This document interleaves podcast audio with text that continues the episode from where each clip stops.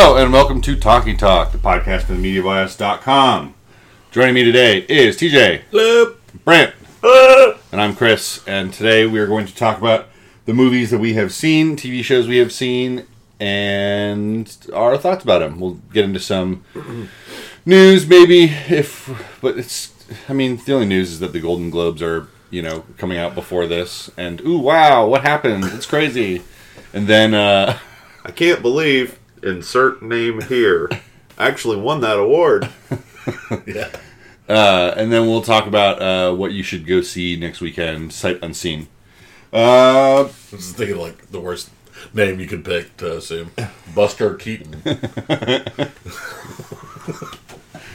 I can't believe Judi Dench won for Cats. Why are we dubbing that? That's the best thing. Yeah, because we know she's a lock. Yeah, we can just say that. Um, but anyway, hey Brent, why don't you hit us with some of the stuff that you've been watching? I'm so excited to listen to Brent's, but I'm more excited to listen to Cats. So let's Well- get through this. Uh, in preparation for the Oscars, I've been watching terrible movies from a decade ago. So uh, I watched a 2000 movie by director Oliver Hirschbiegel Okay. Um, called The Invasion. Uh, I think I've seen The Invasion. Is this the Body Snatchers remake with Nicole Kidman? It is the Body Snatchers Yeah, I've remake. seen. Nicole Kidman, Daniel Craig, Daniel Craig with uh, with weird floppy hair. That that's unnecessary. this is what happens when you just woke up and you say, "Oh shit, I gotta report a, record a podcast." Good Is, report. is you write the Insavian instead of the Invasion for the show notes? Insane. Uh, Jeffrey Wright is in this movie. Cool. I like Jeffrey Wright, Yeah, but he's been in movies that we collectively have disliked. this should be one of them. Uh, yeah, so this is uh, if you if you're familiar with Invasion of the Body Snatchers, it's basically the same thing. It's uh, uh, people. There's an alien virus that lands on Earth via a space shuttle crash, and uh, it gets spread by people investigating the crash. Basically, One of our space shuttles? yeah, I guess. It's, it's not a focal point of the movie. Stop asking too many questions, TJ. Well, I'm No- just curious. no plot details If aliens are. also have space shuttles, how's it gonna be? Uh, Right. Oh, we did it. It apparently is the best way to travel through space. Um, it's funny we never refer to alien craft as just anything other than just spacecraft or space shuttle or or, or like UFO or. Flying Yeah, saucer. But we do, we don't call them the things we call our own. Yeah. right. Even though by the time they've gotten here, they're pretty identified. Yeah. It's like, not ours. Yeah. So anyone who uh, gets this virus uh, turns into sort of a, an emotionless drone, and uh, they can intentionally spread the virus to other people by puking in their mouth. Ah, subtle. Yeah. That's what Two Girls One Cup was about. Gross. so so it, that was the fifth remake of the 1955 novel. But they only notice they only can notice that you don't have the virus if you are showing emotion or sweating a lot. Ah. Well, Nicole Kidman's perfect to blend in with this. Did she play herself? Emotionless and pristine, And also, once, dry as a desert. once you get the virus, it can only manifest uh, after you've gone to sleep. So the beginning of the movie starts off with Nicole Kidman frantically running through a convenience store, guzzling, I kid you not, Mountain Dew out of a two liter bottle. Yeah. Gamer trying- fuel. And she's just like, stay awake! it's just like guzzling it straight out of a two liter. Because she, eh, later in the movie, gets infected. oh, that was in the original in the 50s, too. But this Do is the before, do! this is before the uh, space shuttle crashes, though. She Right. just really loves Mountain Dew and staying awake. She's trying to do an all nighter on her new GameCube. Gotta ride the green wave.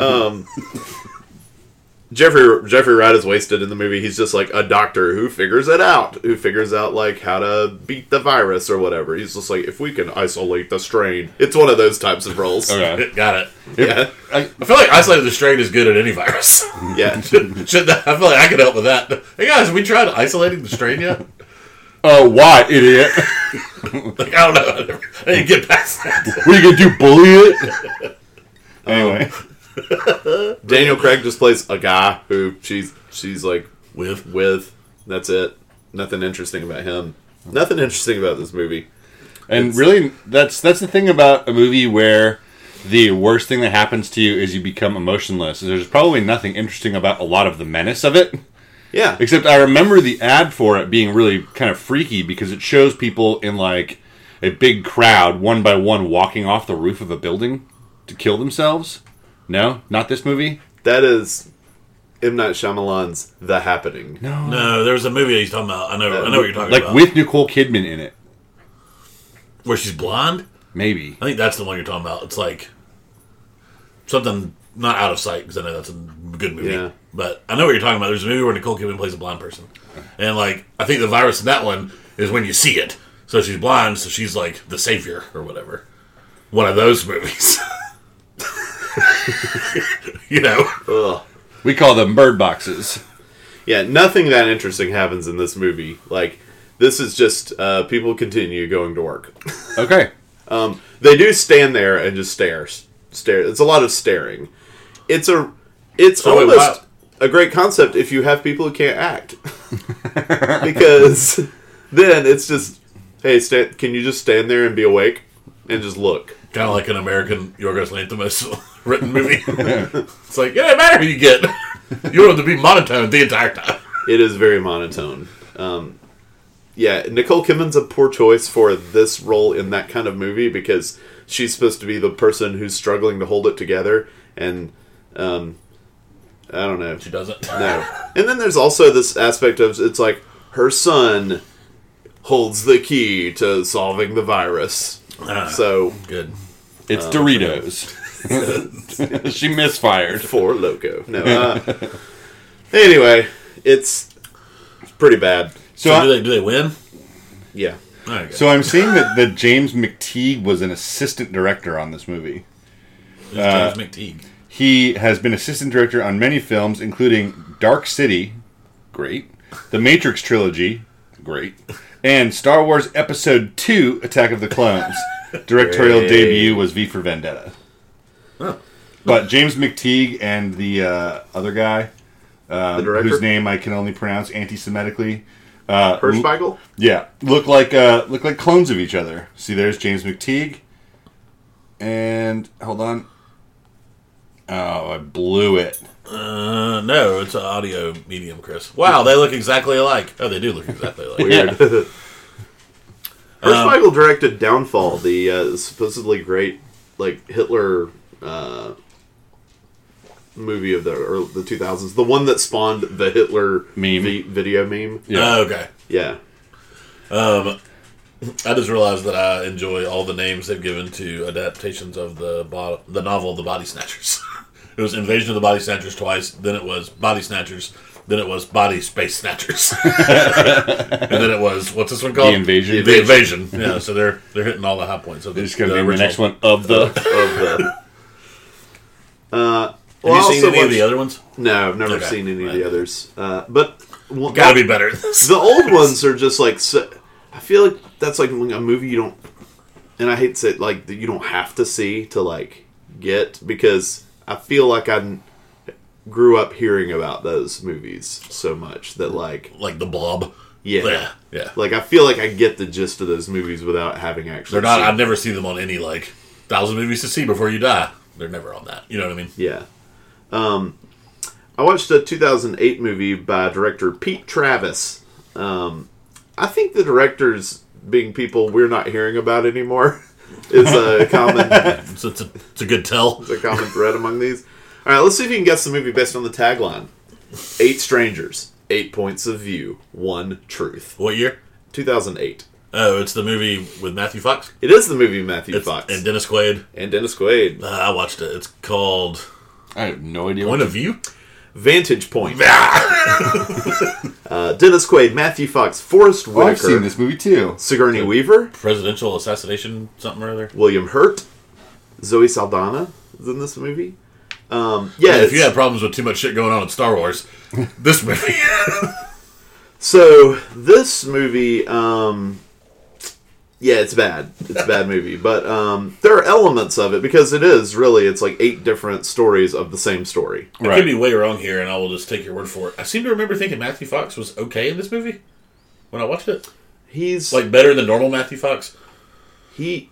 I think that guy. I think I think Matthew Fox is a pretty good actor who's just been who just can't make the right decisions on what movies to be in. God, when was he? Was he the villain in one of the uh, Alex Cross movies? Yes. And I was just you- like, that looks totally unbelievable. Oh no, you're From the thinking about poster. you're thinking about Speed Racer, where he's Racer X, Oh, where he's the villain in that that movie. Yeah, Never seen that, but I've heard that movie's great.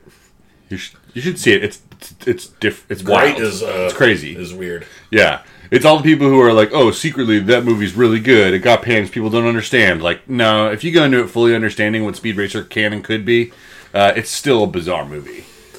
Anyway, vantage point. He's okay in this. Okay. Uh, so he's a Secret Service agent. Dennis Quaid is also a Secret Service agent. It's about this uh, summit, this uh, thing in Spain where He's the veteran, or one last hoorah of Secret Service agency. sort of.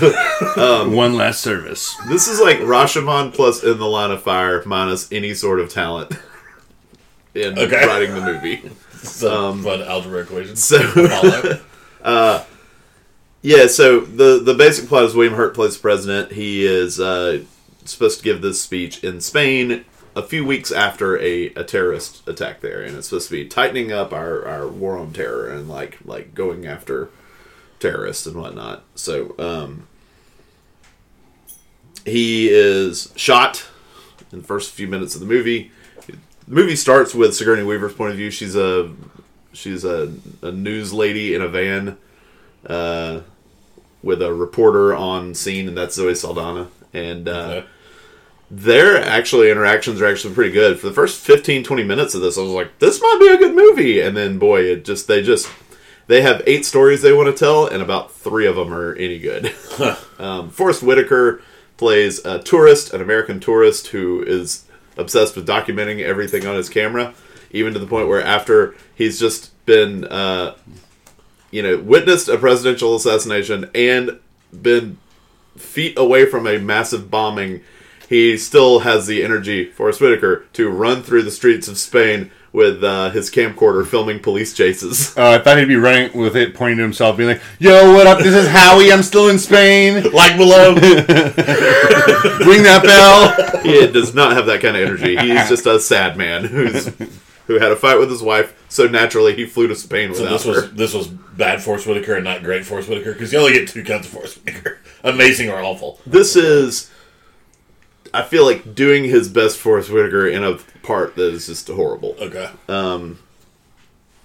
there are twists in this movie that are completely ridiculous.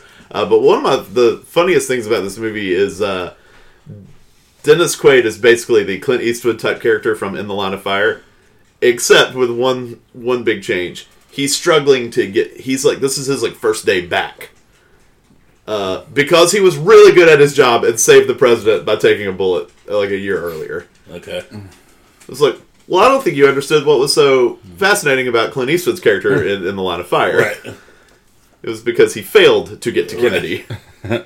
this guy's just like the best Secret Service agent on the planet. And then for the last 40 minutes of this movie, I don't know, bullets just like bounce off his chest or something. it's like a Superman type guy. I do remember being like at the beginning of this movie, being like, "You've seen it, right?" Yeah, Being like, uh, "It's Matthew Fox. yeah. He's the bad guy. Figure it out." Do I need to keep watching? Nope, you got it. also, the the uh, terrorist bad guys. Well, they introduce this new character halfway through, and he's super friendly to Forest Whitaker. It's just like, oh, that guy's bad. Yeah. Why is that guy showing up and being really nice? Uh, the terrorists lose because they they ultimately kidnap the president because they have to kidnap the president because That, that's how you shoot him. um, no, they shot the double.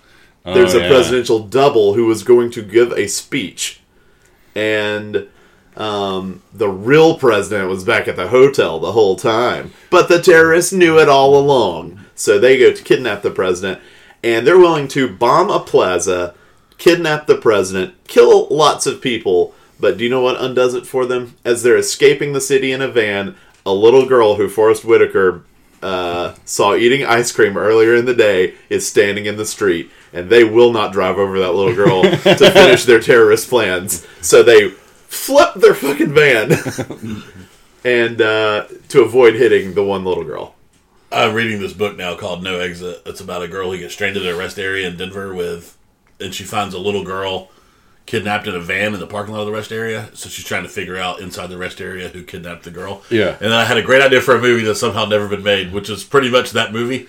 But you have three actors in there, and you're trying to figure out which one is the bad guy, played by like William Fichtner, Jason Isaacs, and like Peter Stormare, were all people who were guys. always bad guys. And the audience had no idea what's going on. Uh, Vantage Point has moments where it's entertaining. I like I said, I like the Sigourney Weaver stuff. Forest Whitaker's okay, I guess. Uh, it's just too too much going on. Yeah, I a love lot. I love this quote on Wikipedia from uh, the San Francisco Chronicle about the movie. Vantage Point is at its best in the early going when it focuses on the Secret Service agent whom Quaid plays with the intensity of a man trying to blast through doubt and fear by staying very, very angry. yeah, this is uh, Dennis Quaid does a lot of grimacing in this movie. Um, even when there's even before anything happens, he's just very frowny. He's a very frowny dude, and uh, it's a ridiculous story the way the plot unfolds. But I don't recommend it. It's better than that than the invasion though. Because that was Sounds like just it, yeah. horribly boring. So, um, that's mostly it for me. But there is a TV show season that I recently finished that I don't think we've talked about as a group yet, and I think we've all finished it. Do we want to talk about the Mandalorian? Mando. Mando. Mando, who they gotta stop calling him that all the time because I'm gonna start thinking that's his name. his name is Din Djarin, as we found out Yeah. in the last Yeah, episode. that's right. We see his face finally Finally, proof that he Just showing up to in set. that, in that scene. Yeah. Yeah. Um, so, uh, what did you think about the the first season of Disney's The Mandalorian, TJ? Uh, it was done really well, episode to episode. Um, filmed really well. I even like the like stories within a story a lot. They were done well. Yeah. Um, I feel like even through the finale though, I just never Cared? A lot about the characters. Yeah. Um, they kept trying to, and I think they they tried hard at the in, in episode nine, ten, the Eight. finale, but uh, to kind of tie everything together, and they didn't really do it for me. I mean, it's great. I don't want to like shit on it. I think it was done really well, Right. but it's just it felt a lot like Force Awakens in a very like that was played close to the chest kind of way.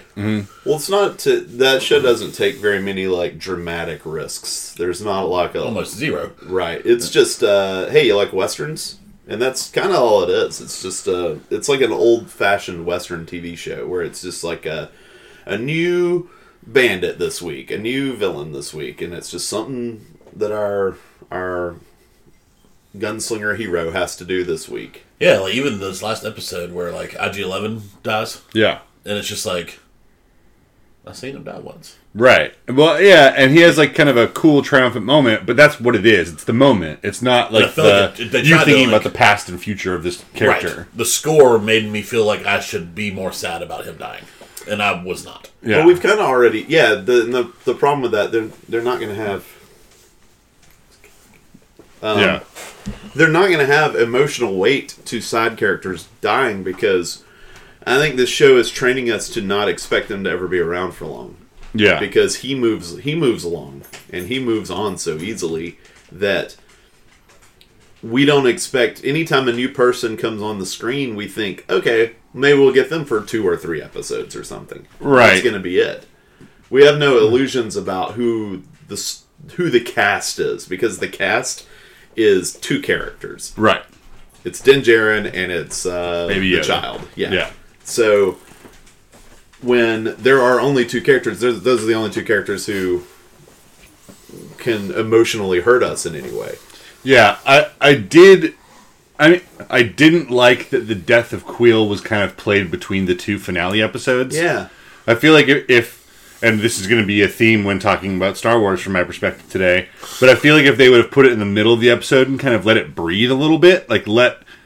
First of all, I get that for the mechanics of it, they can't really have anyone react because the only person out there is the emotionless assassination droid. But like, there's no one there to find him. And then when they do finally build the cairn and bury him, there's no like there's no pause, there's no reflection, there's no anything like with weight that they do. And maybe that's because Mando's got a helmet on the whole time. You can't see any emotion, you can't see him emoting at all. I think the most emotional part of the whole series is when he does take his helmet off and he has the moment with the IG droid in the like old cantina, the old guild headquarters, whatever it was. Because that's also like some old Western shit. I know me and Brent have seen more of those than you, but you've seen enough to know like that's some like racist. I hate Indians or Mexicans or whatever. You know what I mean? Yeah. Uh, and like coming to grips with one saving your life. That is a common theme in spaghetti westerns. Yeah. Oh, his uh, yeah, his attitude towards droids. Yeah. Yeah. yeah. But yeah, and then like the the other parts of it that I kind of didn't like, probably just because they didn't land, were I feel like it was a little like every time we saw the flashback from his home planet and it showed like the bombing that happened, whatever the fuck was going on there, you just knew that those flashbacks were only there so that they can justify some reveal in the finale. And that it felt a little um it felt a little storyboard to me to just like only include those so that they can pay off the oh, but then he was saved by a Mandalorian. Like all I want for them to do is is lay those tracks by saying it's part of their code if you discover an orphan that you have to raise it. And then like those flashbacks to me make so much sense. Like I not that I need to predict something to happen, but it needs to not be Deus Ex Machina for it to like make sense. Like I don't give a shit that as a kid he was saved by a Mandalorian, and the only way you're going to show me is through these choppy flashbacks throughout the course of six episodes, and then like a minute longer flashback later on that like I don't know if he went into a fugue state to experience. Another issue with that is that like so that that flashback exists to show us why he he took the child. Right. But we never questioned why he took the child. No. need to know. The child helped him with the the bull thing out on the planet, and he took a liking to it because it's cute, and he just had an affinity for it. Or you just assume that he has some kind of moral compass and is sympathetic fucking at all. Like that's that's all that I need to know. It's mm-hmm. like if someone was like, well, in a movie was like, well, I'm not going to kill this guy because here's what killing's wrong. It's like, no, I get it already. Yeah, He's, it's his. He even un- touched on that a little bit when he saw the other Mandalorians, and he talked about how it's not a fair fight. It was an honorable, like win or whatever. Yeah, Yeah. and and how like it's also the Empire. This is the days after the Return of the Jedi. So like, well, not days, but a few years Time after period. that. So yeah. Stormtroopers are named after like a Nazi regiment. Like, Yeah. I don't need to know that stormtroopers are bad. So yeah, so that's it's. I didn't like the the constant flashbacks to the. It's also the same shot from the flashbacks over and over again through the first season. Yeah. they have him looking through the the as the grate closes on Yeah. top of him.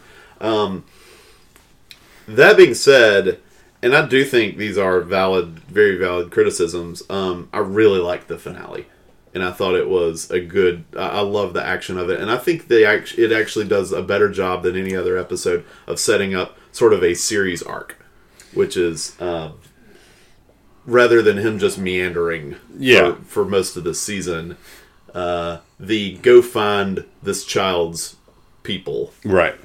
I think is an interesting concept, even if there aren't any of those people still around. It gives it sets a goal up for the series, which is something interesting. Yeah. I was kind of eye rolly in the beginning of it. I do agree the action was better in that episode, I think, than it was in other episodes. Uh, maybe since the Mandalorian rescue, the Yeah. rescue of all the Mandalorians. Yeah. Action was better over the first few episodes Yeah. of the season. Yeah. But uh, I got a little eye rolly when they rolled out the cannon and explained what the cannon was, and I was like, "Fucking mini Death Star! That's all we can do." it's like, well, this is a cannon that can blow up the place you're in. It's like, fuck, stop it.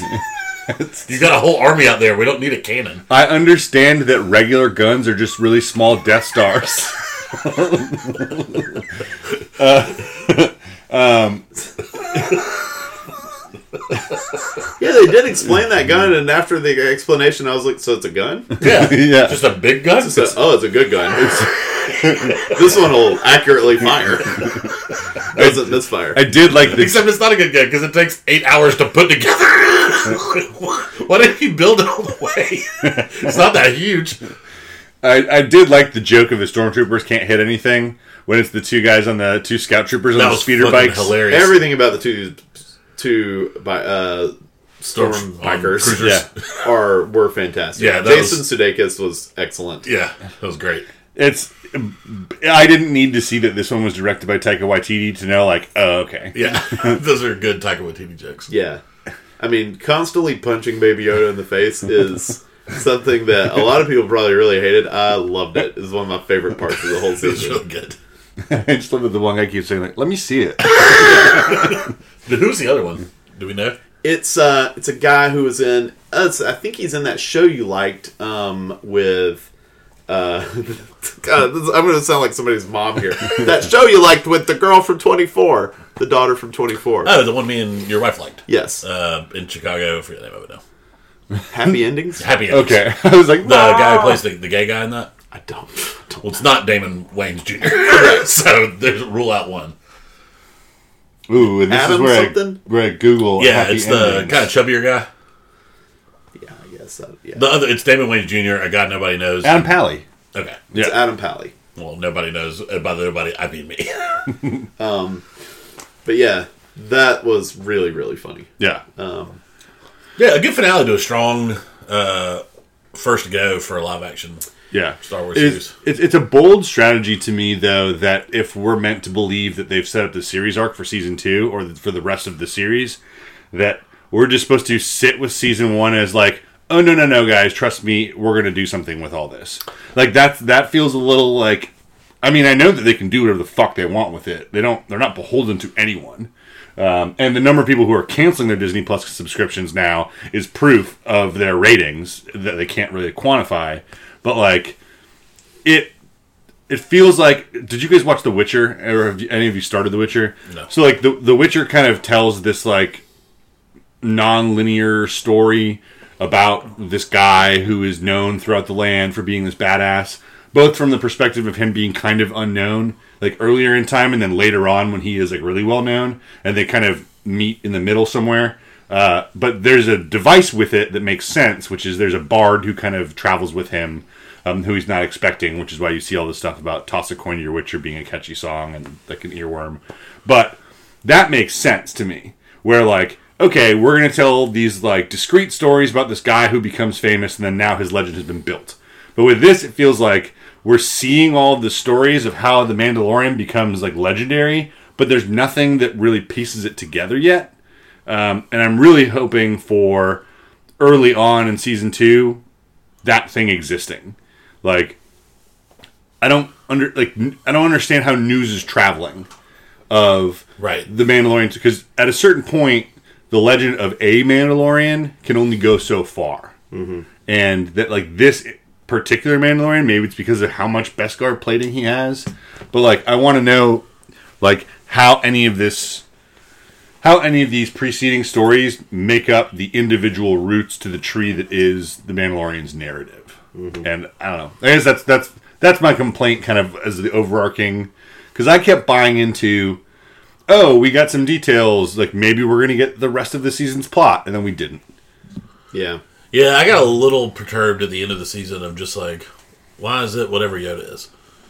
Yeah, Like, was that just like shitty fan service? Because it really doesn't matter. It could have been anything. You know what I mean?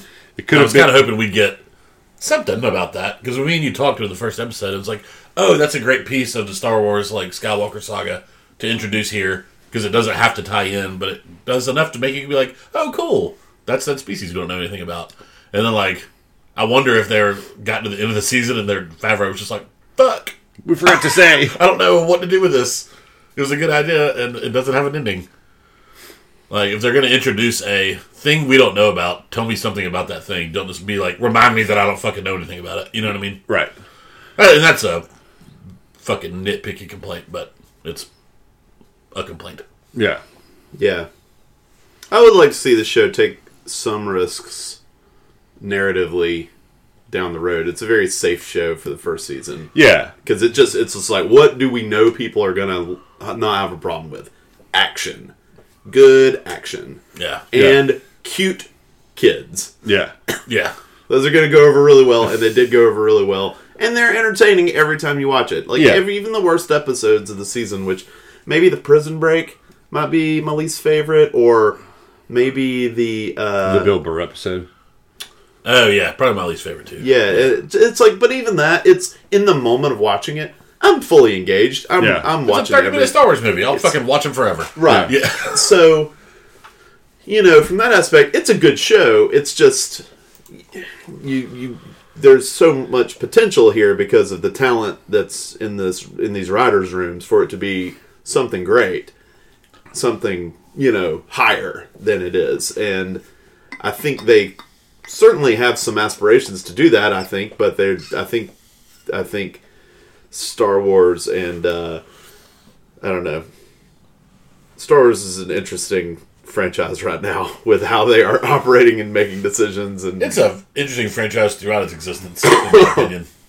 It's, Yeah. It is a bizarre thing. so I, I was making the argument with people that like, if you don't like the Last Jedi and you don't like this newest movie, then it is time for you to like tuck your head between your knees and admit to the world that Star Wars is a bad movie franchise.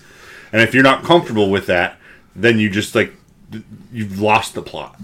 I mean, I don't think it has to be good or bad. No, I'm not saying that, but like like how you make me rank things and add star ratings to things. It was Yeah. that kind of conversation I was having with someone. Right. Like you can't say that it is the best all-time movie franchise and then say that you hate five of the movies. No, it's not close. yeah, no. But I mean, I think it was not close before nine came out. Yeah. Either you know, like and Harry Potter's way better than Star Wars if you're looking at like Totality. total yeah Metacritic scores. If I was you know Metacritic, Mm-hmm. I'm ranking all the movies on one to hundred. Harry Potter blows Star Wars out of the fucking water because it didn't have three movies that sucked. You know, Yeah. but again, This is the way. Do we want to segue into that? I know you. You're. Wait, Brent's done, right? Sorry, I didn't want to skip you. I guess I'm yeah I'm done. Uh, Chris watched. uh I keep forgetting what this fucking movie is called. The Rise of Skywalker. The Rise of Skywalker. I, I thought it was called Rise of the Skywalker for about three months so did I. But I guess they couldn't fit all that in the right size font underneath the word star and above the word wars. Um, yeah, so I saw this movie recently. Um, and yeah, it's uh, a it's a movie confirmed my number one complaint, which I will just fire across the bow now, is it's about two hours and 27 minutes. I forget the actual runtime, but I think that's on. yeah. Um, and for the first about hour and 45 minutes, you never stop to like see anyone's face to respond to the things that are happening around them. Everything is so wooden and strange and Yeah. pushed forward in a way that feels like a fucking freight train. And then it finally crashes into the planet that has the Death Star on it and it breathes a little bit and becomes watchable yeah. and people are saying like release the JJ cut and there's like conspiracy theories. I don't give a shit if the JJ cut is out there because I know that there are cuts out there where there it's three and a half hours long and there's just all the same scenes, but there's just like a minute before and a minute after dialogue happens where you watch someone and you see their face and you can feel the words go in their ears and like their brain process the things that are happening and not just like hey Finn, we have to go to this planet. We have to go to this planet. Okay, like wipe, and then we're on the planet. And then like now we're on the planet. Oh, they have a festival here. They have a festival here. Here's the festival. What's the thing we need to get? The spaceship. Where's the spaceship? They're at the spaceship. Like let's fucking slow down. This is not an Aaron Sorkin TV drama. Like you don't need to walk and talk everything. You don't need Yeah. to like punch dialogue in at every opportunity. People can like no one has time to act ever and it's just it's a waste of production design it's a waste of cgi it is a waste of all of the money they spent getting those actors back because they don't fucking need them there they just need like someone to deliver like dialogue over top of a montage because that's all the first hour and a half, hour and 45 minutes is. And it is wildly frustrating. I agree. They go to so many places in this movie. You know, like uh, Star Wars has three sections.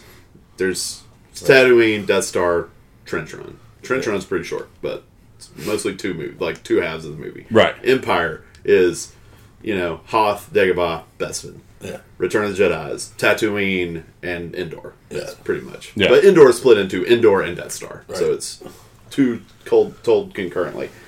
Uh, this movie is like I don't know. The list would be like twelve long of things that like sections of this movie, Yeah. and so as a result, I don't. I have trouble remembering all of them, Well, my my except for the ones I disliked most. And and the point adjacent to that, it's like if somebody was like, "Yeah, yeah, yeah, fuck the Last Jedi. We don't care what happens there. We'll talk about it a little bit in the new movie." But that Canto Bight thing you guys did, can we do that? But the whole movie, because that like one-off planet that they told the irrelevant story in is the whole movie, up until they get to the planet with, uh, is it Cyn- Cynthia Erivo? Yeah. and uh, and the the crash Death Star. Until they get there, it seems like they they show the map that Rey takes to get to Spooky Planet, and it's like that's the metaphor for the movie right there. We, like we found something that drew some bullshit map, and we're gonna follow that. I actually would like to see the story of the uh, weirdo who crafted the secret map onto a dagger that only works if you're standing in a certain place on a cliff on Endor. That I don't think was crashed when they made the dagger. I mean, I don't know. Maybe it was. Maybe it was. But I don't care. Like that's that's the thing. That, like, I can't point to one thing in the plot I'm mad at because the thing that I'm mad at in the plot is that the amount of shit that they did meant that it crowded out the ability for there to be any time to like reflect. I mean, the the, the most iconic shot in Star Wars, and correct me if I'm wrong, is Luke standing in front of the twin suns on Tatooine, Yes. and and they repeat it, but like that's not what I'm complaining about. Is and that is just like a few minutes long while credits start to roll. I think maybe not credits start to roll, but like the music starts to swell, or it's like young Luke staring off into the distance. Like there's none of that, Right. and it's so frustrating. Yeah, and that's the thing that like JJ did so well with Force Awakens is you have those moments with Rey on Jakku where she's just like quietly exploring the the With- downed AT-AT. With Finn after the attack on Jakku, you get a lot of that too. Yeah. Him like walking around the spaceship before he escapes with Poe. Oh You yeah, get a lot of silent acting from yeah, John Boyega. and that moment where Rey like eats dinner by herself in her like you just get that's like oh yeah I mean they are With stealing the, with the helmet on. Yeah, you're, Yeah. they're stealing beats from Star Wars, the original, but it's it's in a good way. It's it's they're good beats. They're good, helpful. Like it, they tell us that Rey lives a very lonely, secluded life here on this desolate planet, and we understand why she yearns for something more. We understand her motivations in the Force Awakens. Um, this movie introduces a very big element of Rey's story, and we see it affect her in no discernible way She doesn't give a shit. sh- there's no time for her to process it because Right. it's got to move on to the next thing. Yeah. So it makes, which tells me that it tells us one thing that that is for audiences to be like, "Uh?" Yeah. not for character development. Yeah, which which I'm fine with because that's kind of been Star Wars' trope. the whole like your parentage is something that you can't control and your ancestors are evil. It's like, yeah, we know this. This is the story that Star Wars the original trilogy told. And like fine. Yeah, Yeah, but, I've got no problem with the story. but Yeah. that created a. s- Well, yeah, I guess I have no trouble with the outline. I suppose, Yeah. but the uh, But the way that they process it is bullshit. right because you actually get to see it affect Luke. I mean, I think it affects Rey though, doesn't she? Doesn't that why she goes to isolation? She wants to go isolate herself like Luke did, because she found out Palpatine was her dad, and then she used Force rays to kill Chewie. So she goes. She's going to go into isolation.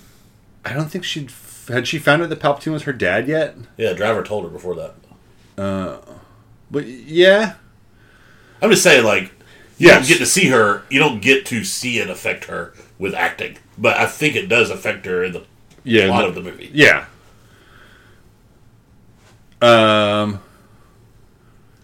Yeah, I mean it's So when did, did they go retrieve her at some point? no. She he, she gets the X-wing from the Milk Booby planet. Luke pulls Uh-huh. it out because Luke. That's all he does now is just lift that one X-wing up and down. Yeah, Luke. She sees Luke, talks to Luke when she's on. She the planet. throws- She goes to isolate herself where Luke did, and Luke convinces her she's wrong for doing that. doing the thing that every Jedi Master has done. Yeah. no, like I said, I'm not giving any props to the execution of the film at all. No, I agree with you're- everything y'all are saying about that. I'm You're, just saying you're pointing out the note that they actually did. there is a there was a device in somebody's mind for it to affect her. Yeah. and they put that in the movie. They just did a bad job with it. Yeah. The So instead of we don't really instead of us seeing like a struggle, like an internal struggle, We're just told. we're just she's she's just like, I'll just go over here and sit in the corner. I'm sad. I went to the sad planet that the other sad guy went to Right. when he did sad things. Yeah. Yeah, it's it's. I, I think that's that's. I said it earlier. I think that's probably my main point with it is it is a frustrating movie. Um, also, I don't quite understand what Palpatine is his plan is in this movie. I think that there's some special wizard magic that would have taken over if she would have killed him out of rage. The same way that there was special wizard magic that that happened after he was killed, that like killed all of the Sith somehow. Yeah, I don't. I'm not gonna start here being like, wait, this is bullshit, Right. Because like, I was also told there are only two Siths, so I don't understand. Was Darth Maul not a Sith in like Clone Wars, the TV show? and also like Like, there's just there's all kinds of fucked up shit Right, right, right, fantasy right. shit, just like there is in Lord of the Rings or anything else. You know what I mean? Yeah. So I feel like starting now with, I don't know. I feel like I'm if I start doing that, I feel like I'm all the people I was bitching at watching the Last Jedi. You know what I mean? yeah, I, like, but you can't do that. It's like I don't know what the fuck they can do. I have Well, no there's fucking a- idea. They didn't tell me good though. They didn't explain it well. Yeah. Whatever it was. this is yeah, this is still like a drama. Like it's still a movie, and so like I think there's a difference between being like bombs don't work like that and Yeah. just being like this character's choices don't make sense. yes, and like like Pal- Palpatine's plan should be something that we is- get and we fear. Yeah, that should be. I mean, we never have. I mean, on, on a lot, there's a lot of stuff True. in good movies that we don't understand. And that's all my point is. Yes. It's it's the universe building that they've had eight movies to do, and by the time we get to the ninth movie and we find out that the big bad is the same big bad from the first six movies, we are like I almost would have rather had like a 007 style villain monologue to be like, yes, and then when you strike me down, like you will become the emperor and will blah blah blah. Right. But it was just like the whole you will rule the world and kill me now. That connection wasn't there. But fine. It's it's everything before that is the problem when they want a movie that's short enough that they don't that they push into that time, right? Mm-hmm. Like if you think of the time of a movie as real estate, like we've spent so much on this 100 acre lot saying like oh and this is going to be the driveway. But then you get to the house and it's fucking tiny. Like i, I just want some of it to be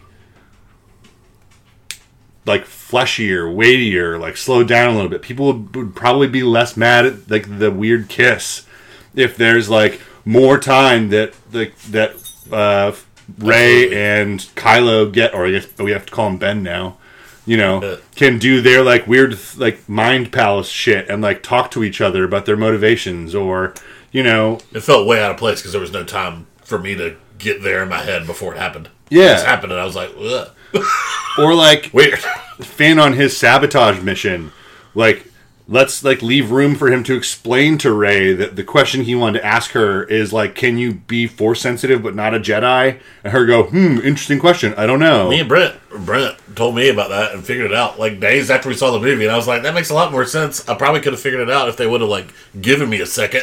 Yeah. the movie. So it makes it the way it's done. It makes it seem like he's wanting to tell her he loves her, Yeah. Absolutely, absolutely what we both thought. after we 100%. and it's like, That's irritating, especially in a movie where Finn's uh, only romantic, only like real romantic interest from the whole trilogy gets seventy six seconds of screen time.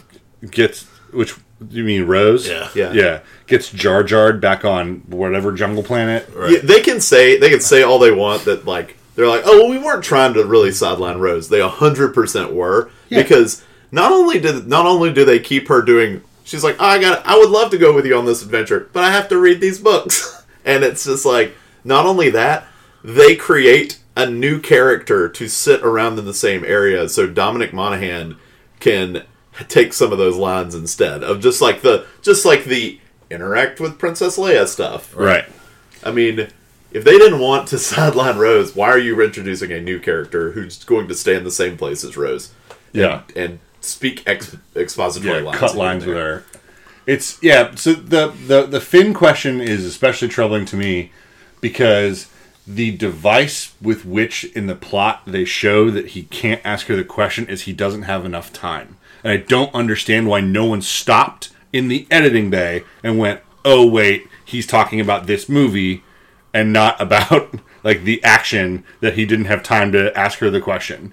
Like the his opportunity to ask her is because they're going from A to B to C to D to E to F to G instead of just like A to B to C. I don't know what I would cut, and I wouldn't cut anything because I didn't like the way it functioned, but I don't like the result that like nothing has any impact. Like, fine, do the stupid fucking dagger, do the weird like like triangle computers, like do all of that, but like I don't know, cut back to the forest planet less, or like like do something to make this feel like a Star Wars movie and not like a Fast and the Furious movie. Yeah. Anyway, frustrating movie. It was. It was. But I watched another movie, What'd you watch? only the most talked about movie of 2019. Jellicle cats, oh jellicle cats. I saw Cats in theaters. Ugh. Had to catch it before it left. Was it everything you hoped it would be? Uh, Yes. yeah. So like, you know, don't put your hand in the garbage disposal, right? Because you know that you know what'll happen. I feel like everyone who went to this movie went, "What the fuck was that?" Like hadn't ever like pondered the thought of what happens when you put your hand in the garbage disposal. But this is having seen the musical on DVD. I know I'm not a true fan. Uh, twice because my wife's an insane person uh, and loves the franchise, uh, which you you can call it a franchise now. Ugh, gross. It is I'll, I refuse. it is everything as weird and uh, nonsense as the musical is, and people who were not expecting the worst need to recalibrate their expectations on everything.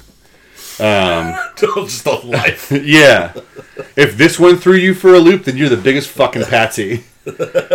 um, yeah, it is a it is a wild, wild thing. Uh, the the one popular criticism that I will agree with is I really like Idris Elba's character's design, Macavity. He's like the bad guy. Okay. He's like he's the dark wizard of the of the crew. I'm never going to say the word cats because that's what makes it ridiculous. Okay. Um, but so like the whole movie, he's wearing this like pork pie hat, and he's got this like jewelry on, and he's got this big fur coat, and he's always kind of lurking in the background. His face has got scars on it, and then it's like, oh, cool, and he's like, you know, kidnapping people, and then that's great. But then in the finale, he takes all of his clothes off, and it's just Does he have a cat wiener?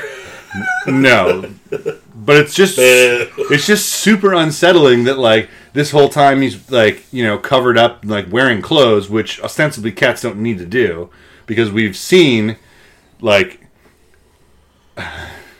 we've seen Jennyanydots and Bustopher Jones not wearing clothes and like been fine with it, but then you know It's like seeing Donald Duck without a shirt or whatever. yeah. Mickey Mouse without pants. You're like, you are objectively naked now. it's funny. Right before you uh, accurately said the names of those two cat characters from this play, I could feel the weight of your life's decisions all like flashing before your eyes. It's like So this is where I'm at in life. I know the cats from Cats.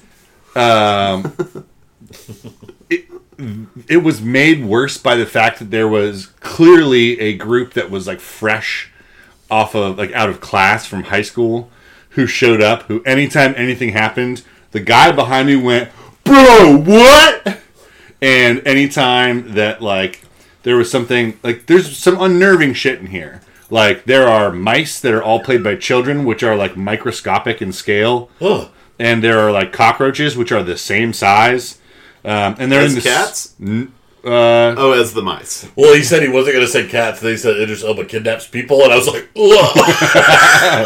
Wait, You were actual interested. people or other cats? Other cats. Um, okay, good, because that'd be horrifying. but there's unsettling stuff and every time something like that would happen the another guy b- behind us would go what? I, I knew there was something wrong with this guy when he walked into the theater and they did like the the turn off your cell phone no talking you'll ruin the movie and the guy went uh well my voice can only be one volume. And she's like oh no like we're D- then do what normal people do in movies and don't fucking talk. yeah Shut the fuck up. So we're like, I don't know. It was the the only truly the only thing that, that that could have made this worse. I mean, no one's going to see this unless they either really fucking love cats Or really hate themselves.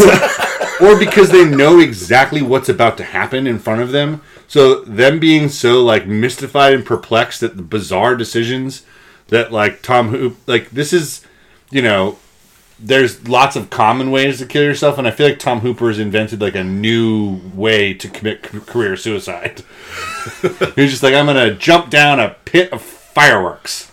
And uh yeah, Has anybody checked its box office numbers yet? I'm super curious because I've I feel like I might miss it by like fifty million dollars if I was to guess. Uh, I'm guessing that its budget was probably in like the 150 to 200 million dollar range, and I would bet that it is like 100 million in box office. What's your guess on those numbers, Breezy? Uh, I'll guess that it cost about sixty million to make.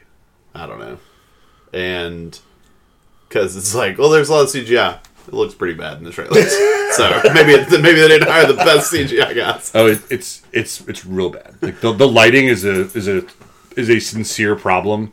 There's fluorescent lighting which isn't reflected on characters' faces. There are shadows which are cast that make no sense, and there's Why? Why put shadows in if you can't put them in the? Just leave them out. and the main the main character Victoria, her like dance style is ballet. In, in like real life, the actor plays her too.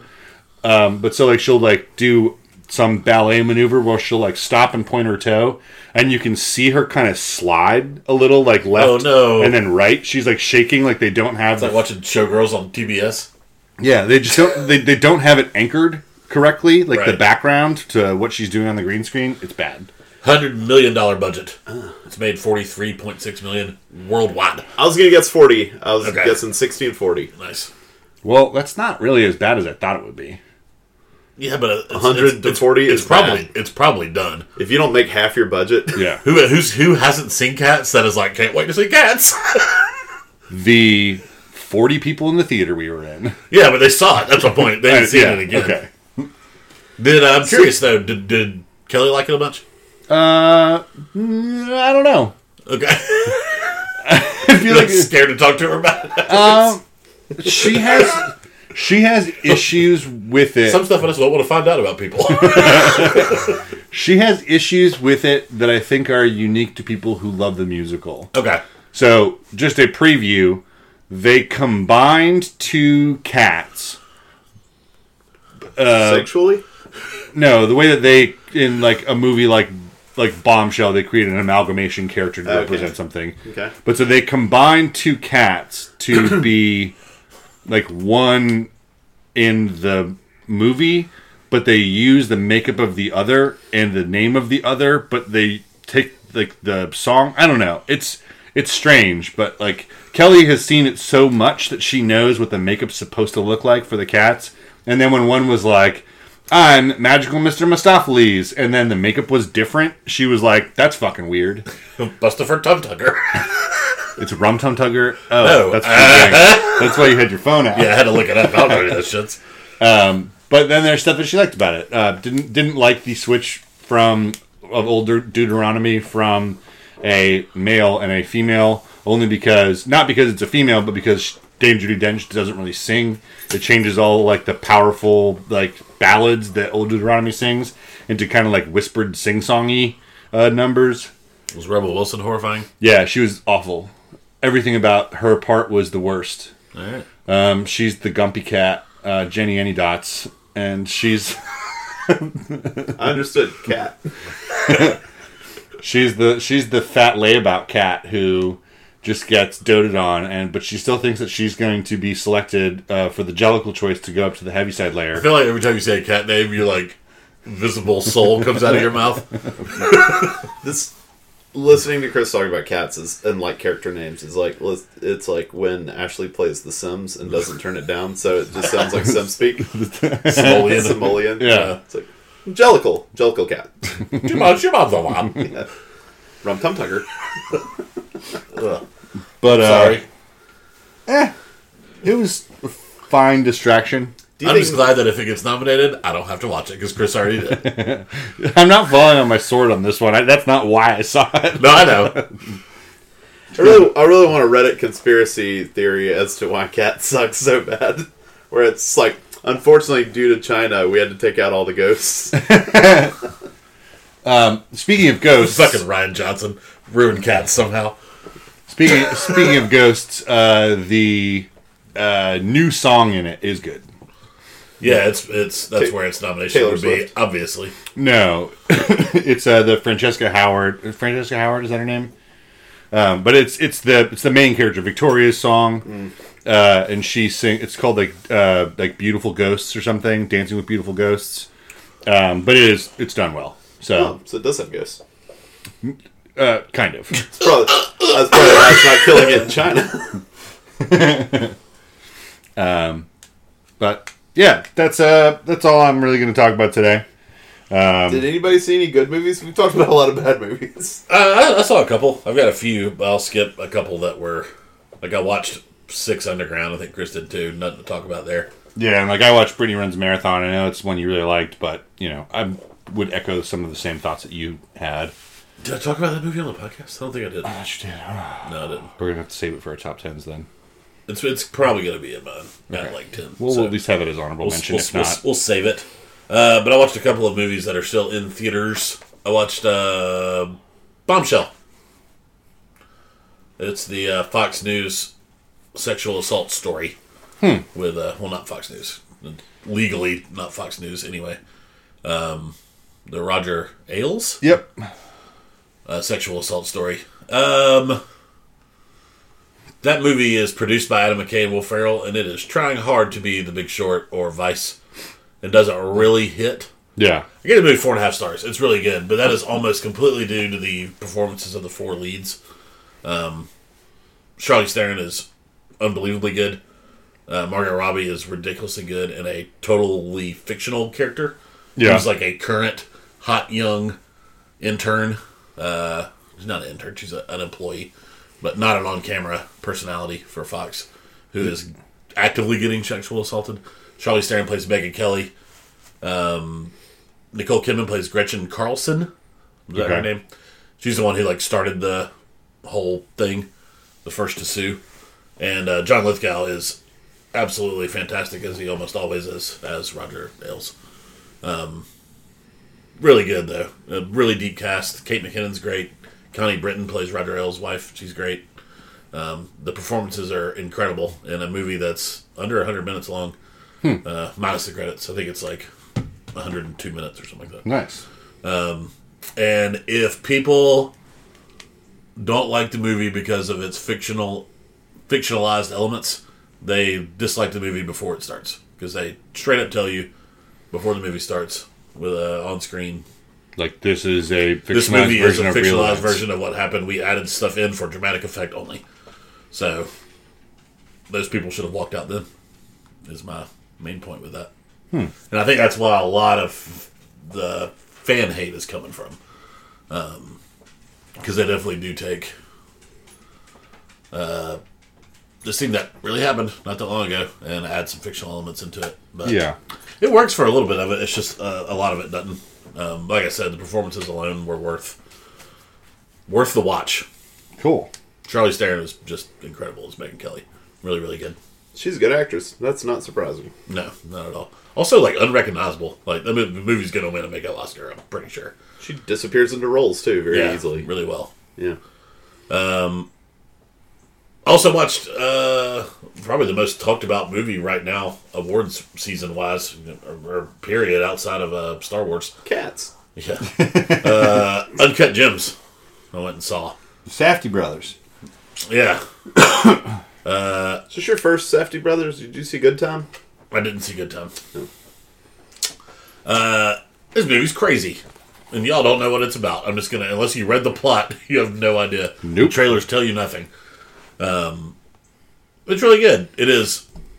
I'm gonna say by far, and I've seen Punch Drunk Love and Spanglish and Billy Madison. uh, Adam Sandler's best acting performance, like by far, that I've ever seen. I don't think he will. He's got a shot, but he definitely should be nominated out of what I've seen for best lead actor. It was super convincing as a like asshole Jewish guy in the Diamond District in New York.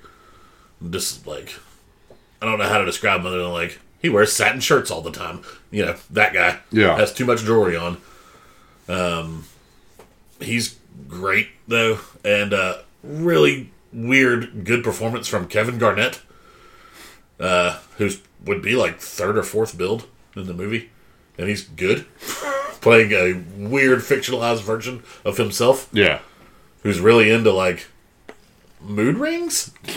Like I really can't. I don't know how else to fucking talk about it. It's it is weird. Lakeith Stanfield is as good as he ever is. Um, uh, it is a bizarre movie that I don't want to talk about too much plot wise because I hope y'all have a chance to see it soon. Yeah. Uh, just fucking wild. Yeah. It definitely makes me want to see. Good time. Yeah, for sure. Good Time's very good. Yeah, I would recommend Good Time as well.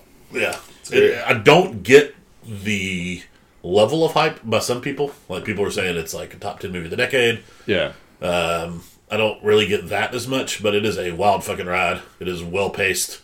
It is a good example, J.J. Abrams, Disney, of a movie that has a lot going on and still that does it well. Yeah. I kind of got that vibe from Good Time too, from y'all talking about it. Like it is a nonstop ride that is done well. Yes. Ride feels like maybe it's almost the right word. Ride, it's it's more just like descent. it's Yeah. good. Okay, yeah, that's what this is. Yeah. Uh, because Saunders said it was a very fast paced, serious man. Okay. That's how it felt to her. Yeah. Where it's just like nothing fucking goes right for this guy. But there's action. It's Yeah. not just like, you know, Coen Brothers talk. Yeah. Um, but absolutely go see Uncut Gems. If for nothing else, then it is a fucking fun movie to talk about for hours on end after you've seen it. Um, weird, weird fucking movie. Sweet. Yeah. That's all I'll talk about today. Yeah, I'm, I'm holding some in reserves too. Um, do you have any uh, breezy we want to talk about? I got something. What you got? Uh, I don't know if you guys saw uh, a trailer drop for a movie that I know we never asked the question, why is this happening? But I want to ask you guys, did you see the trailer for A Quiet Place Part 2? Yeah. No, I mean I was aware that it came out. uh Interesting. Yeah. Well, why is there a sequel to this movie? I mean, it's Why not, though? yeah, it's Well, it's money, I guess. yeah. I'm well, I mean, like, no, like, I- seriously, I would. Why handcuff yourself into not making movies that you think are good, unless we think John Krasinski is purposely making a bad movie just for money? Well, not purposely trying. My guess is he got offered a lot of money and was like, "I'll do my best." Oh, I don't think so at all. Right I don't think he would make something and release it if he thought it was not great. I think I think he probably was a little bit of the Adam Sandler, David Spade, Kevin James, Chris Rock thing, where he was like, "I'm going to make another movie with my wife. Why would I say no to that?" I think that I think that's probably like even if it's just ten percent of it, a factor. Um, since a lot of the press he did for A Quiet Place One is how he absolutely loved directing his wife and how uh, she's the best actress he's ever worked with. Um, so if you've already got a property with her, why wouldn't you just keep building that property out instead of making it another a different John Krasinski uh, Emily Blunt. Yeah. Yeah, uh, vehicle. Um, that being said, with the trailer, I'm interested to know what they do with it if they are making a sequel, because it looks like we get some day one stuff, Yeah. and then we get some kind of The Walking Dead after Rick escapes the hospital and he finds out that there are zombies everywhere, and he's lived in solitude People are the bad guys. that people are the bad guys. Um, and if that's the direction it takes, kind of like Last of Us style, like neat. Like that's a different story to tell. If it is another, we've got to be really quiet. Like I will be less excited about it. Yeah, and from the trailer, it looks like they fit that. A, they fixed that a little. Yeah, There's definitely more talking in this one than there was in the first movie. yeah. Because I don't, I don't think you can tell a sequel the same way. No. Because you can't do another quiet family drama at this point. Yeah. And I don't mean to like shit on y'all for why this movie getting made. I'm just No. listening to an interview with John Krasinski where immediately the studio offered like wanted to do a sequel, and immediately he was like, "I've got to have the right story." Um, so I think he put some thought into it, Sure. and I think he thinks that it is a good script. Um, and if he thinks it's a good script, if I can make the movie, because if it's bad, I just won't watch it. Yeah. and if it's good, I'd love to see it. I just think I think the, the question is given the ending of the first movie like narratively how do you make a sequel and the only way that we'll know is by seeing it Sure, but there are definitely ways there. I don't, I Yeah. don't think it's like impossible. It's happened before. Like I, I, I thought, for example, I thought John Wick was a pretty great standalone movie that didn't that didn't need a sequel. Yeah. there was nothing from John Wick where I was just like, I need more. right Where or it's like if I- anything, I, was like, "Oh, I need a break." I need no more of this. but they, you know, they had an interesting story to tell with with part two. Right. So um, so if, so if in, in this not to jump in and put words in your mouth but if they if they give us the questions that they want to have had us ask in like the trailers or in the whatever building up to the second movie right. cool. But I feel like there's that legwork that needs to happen to some extent. yeah, it's sort of like on them at this point. It's just like, well, I mean, it always is, but it's like you know, like I have no problem with them making a sequel. I just left the first movie completely satisfied. Yeah. And so at this point, it's just sort of a all right. What do you got? Like Yeah. I'm. It's not a sequel I was ever wanting Right. or holding my breath for. Not mad at for existing, but Right. didn't didn't didn't really ex- expect it to happen. Right. Yeah. Which which made the which made the trailer drop super surprising to me. Maybe my ears just not low enough to the ground, but I'd heard about it some only because I listened to this Hollywood Reporter Right. podcast, and Krasinski had talked about it on that. But yeah, um, it is definitely something that is bizarre that it is happening for this indie movie to have.